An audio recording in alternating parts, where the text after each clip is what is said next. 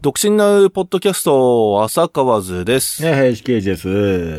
ということでね、今回は林啓司くんの番でございます。はい。えーとね、今回はね、エレファントカシマシ、エレカシ。出た。うーん、出ちゃった。もうね、これ、浅川くんがね、俺もって言ったけど、さっき。いやー、これ ね、エレカシは俺だっていや語りたいんだよ、正えー直。いろいろね、やっぱいい曲多いし、まあ、かっこいいんだよね、なんかスタイルがね。やっぱ、エレカシってほんと長いよね。もう何年ぐらいやっとんだ、これ。いや、30年は超えてるよ。うん確か。もう、かなりベテランでさ、最初の頃売れんかったってか、で、また、売れてからも長いしね。悲しみの果てとか、恋の月の容疑とかは、男同士でカラオケ行くと絶対みんな歌うねん、誰かが。うん。だけど俺はね、今日はね、あのーエレカシの今日何の曲よ。愛の夢をくれって歌や。これシングルなんだけどね。まあ俺ね、エレカシにはちょっとね、ちょっといろいろあってね、昔俺が自分が作った曲とかあって、コードリフがね、俺の先なんだけど、エレカシが同じリフパクっとんねん。 いや、エレカシパクっとるやんけと思ってさ。お前、ますますやばいな。いや、ちょっとね、それ思ったことあるの。俺、統合失調症の恐れありだよ、おいや前。いや、いやそれで言うと、あれ、これお前の曲に似てねって言った時あったもん。これさ、まあ、そのリフっていう部分だけど、ちょっとニルバーナっぽいよね。そうそう、だからね、で、エレカシのね、曲の作り方って多分ね、俺と似てると思うの。なんかね、じゃあわかんないよ。俺ね、知らんよ、知らんよ。俺あくまでも俺の想像で話してるけど、そろそうだろ。多分宮本さんって、うん多分曲の作り方が俺と似てるんじゃないかなって、先にコード作って、それにメロディー乗せてる感じがするのかなすごいな、宮本さんってさ、歌うとさ、乾いた声しとるやんね。だけどさ、めちゃくちゃ高音が出るんだよ。しかもあの、ビブラートなしで出るんだよね。そう最近だとほら、木綿のハンカチーフとかカバーしてるけどあさ。あー、しとったしとった。ああいうのもね、お腹から声出すってことはもちろんできるし、裏声もできるし、もともと確かね、NHK かなんかのさ、そうそう、子供の頃ね。子供の頃にさ、なんかその、音楽合唱団みたいなのをやってたんだよね。だからレコードが出てるっていうね、エレカシのデビューの前にそっからデビューっていうふうに言 、うとカウントすると ほんな、とすると、俺の芸歴は長いとか言うけど、 40年ぐらいあるよな。ってあるったことはなんか言っとったけど、うんうんうんまあでもね、まさか、でもあの人の声って俺好きなんだよね。で、まあちょっとこのね、愛の夢をくれっていうのはね、とにかくね、そうそうそうこあれのそうそう、これだよ、まず。これね、まあ正直あのー隠れた名曲っていうのかな、シングルなんだけど、全然売れてねえんだよ、これ。確かに正直俺、林くんに紹介されるまで、うんあんまピンとこなかったんだよね。でしょだから、やっぱりさ、エレカシって、もう決まっとるがん、売れる曲ってな。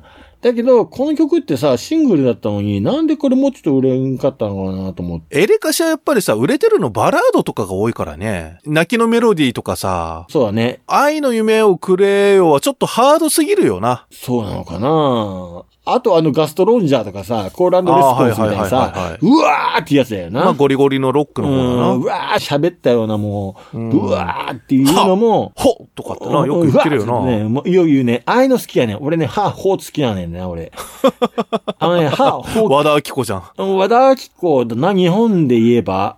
でも外人結構多い 多いからさ。あ、確かにね。ふうとかねうん。この人たちってさ、ぶっちゃけさ、他の何、同期っていうかさ、ああいうバンドに比べてさ、なんか近い感じの、俺らでも頑張りゃできるみたいな感じがするっていうの かな。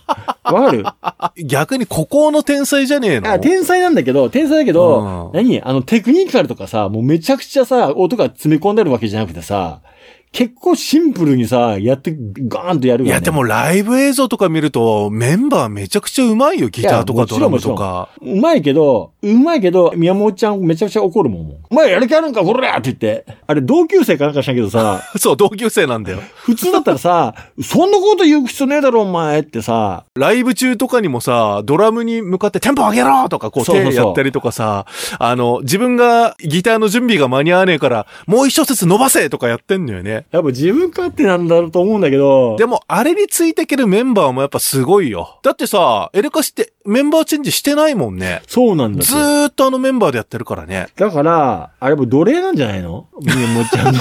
まあ奴隷天国っていう曲があったぐらいだからなあ。れ、あれもう、メンバーに対しての歌ちゃうの、あれ。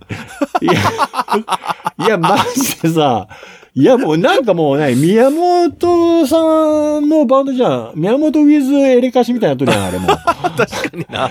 そう、なんかそういう感じすんねん。だって、エレファントカシマシのメンバうー、ん他のメンバー行ってみると言えへんと思うねん。うーん。統合失調症っていうか、双極性障害っていうのかね、 ちょっとあの人ちょっと精神病あんだよね、絶対。絶対そうだっひて。でえ、ひでえこと言うな。いや、もう頭あんなガリガリガリガリってさ、ちょやっってと、んな。ちょっと地味大西みっぽいとこもあるがん。あ、まあ、落ち着きがないというかな。うーんでう、んガーって書いてさ、うーん、うーんとか言ってさ、大したこと言わないっていうさ、あるあるあ る。